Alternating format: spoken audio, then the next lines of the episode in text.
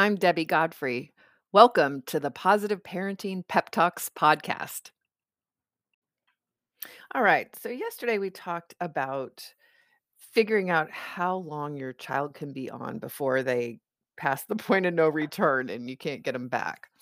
So now that you know what that number is, you want to sit down with your child and have a discussion about the screen. So this we call this making a mutual agreement. And a mutual agreement means that you both agree. So while you can have what I call parental dictates, which is where you just say, okay, this is how it is. Um, of course, you can have those with screen time. Um, that's perfectly acceptable.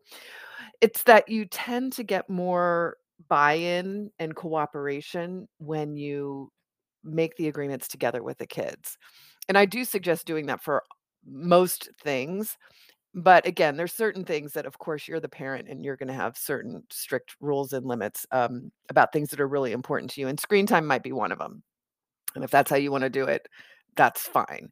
Um, but if you want to, if you want to be uh, uh, have a better chance of getting cooperation and being able to maintain a working and moving relationship over time because as your kid grows this agreement will have to move and change you know as the child gets older and um, needs to use the screen for more things and you know is more responsible and capable of using the screen for more things that all comes into play so you want to sit down and have this conversation and say you know my job as the parent is to make sure that you're a happy, healthy kid.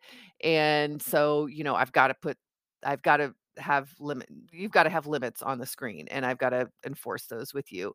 So let's talk about what's you know an appropriate amount of time and have a discussion and listen to your child you know listen to the things that they want to do acknowledge them like i see that you want to play those learning games and i love that you want to do that and i acknowledge you want to be doing XYZ with your friends, and I know it's super important to be with your friends.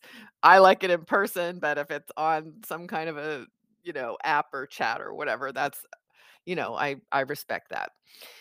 And so have a discussion and I want you to try to guide your child to the limits that you're hoping to set. So let's say you wanna give your child an hour a day of screen time and you want it in three 20-minute chunks. And I'm not suggesting that that's the right way to do it, I'm just giving this as an example. And so you wanna kinda guide them to that when you're having your discussion. And and set and I would even make the observation, like, I noticed that when you're on the thing for 20 minutes and then I ask you to get off, you seem fine. But if you're on it for 40 minutes and I ask you to get off, we get in a big fight. And that just doesn't work for me. And I'm not willing for you to have screen time where we're fighting every day. That makes me want to just take the whole thing away. And I'm absolutely willing to do that if that's what it's going to take. And, um, but at the same time, I want you to have screen time. So, what do you think about setting it up that you can have up to an hour a day and it'll be in three 20 minute chunks at different times? And then you'll have a break in between and find out what they think about that and how they feel about that. And then you want to set up an agreement. And I strongly suggest this being a written agreement if your child's old enough to to do that.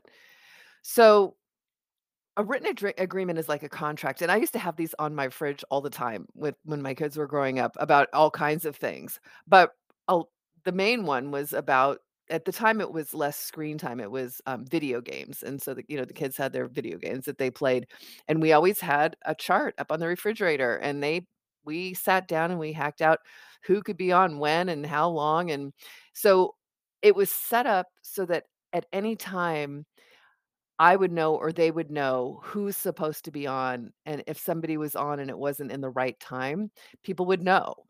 And it wasn't me being the bad guy, it's the agreement on the refrigerator being the bad guy. It's like, "Hey, looks like it's, you know, four o'clock, and up on the agreement there, it doesn't show anybody's on screen at four o'clock. Hmm, looks like somebody's, uh, breaking the rules here." And, you know, you could have conversations. We can talk about creating logical consequences around these things tomorrow, but for today, what I want you to do is have a conversation with your child. Again, age appropriately. Younger kids, you're gonna just have to set these limits and and um and enforce them. And but once they get a little older and you can have a two-way conversation, that's what you wanna do. Make a contract, both of you sign it, get it up on their fridge, and then see how it goes. When you've involved your child in the process, tends to work much better. All right, let me know how it goes. Have a great day. Happy parenting. Hi, I'm Daniel, founder of Pretty Litter. Cats and cat owners deserve better than any old-fashioned litter. That's why I teamed up with scientists and veterinarians to create Pretty Litter. Its innovative crystal formula has superior odor control and weighs up to 80% less than clay litter. Pretty Litter even monitors health by changing colors to help detect early signs of potential illness. It's the world's smartest kitty litter. Go to prettylitter.com and use code SPOTIFY for 20% off your first order and a free cat toy. Terms and conditions apply. See site for details. Thank you so much for joining me here at the Positive Parenting Pep Talks podcast. I assume you're here because you're getting something out of these daily pep talks. And wouldn't it be great if more parents could hear more about these ideas for their children? And you can help me in a great way by liking the episodes, by sharing them on your social media, and especially by providing a review on your platform of choice. So if you could do me a huge favor and do that, it would really help get this out to many, many, many more parents. And we can all help our children feel more seen, heard, and understood, which is my life's work, is to make sure that all children feel loved and appreciated and that we can discipline them without breaking their spirit. So I hope that you've enjoyed these podcasts and will continue to enjoy them. And I really appreciate any support you can give me here at Positive Parenting Pep Talks. Thank you so much. Have a great day and happy parenting.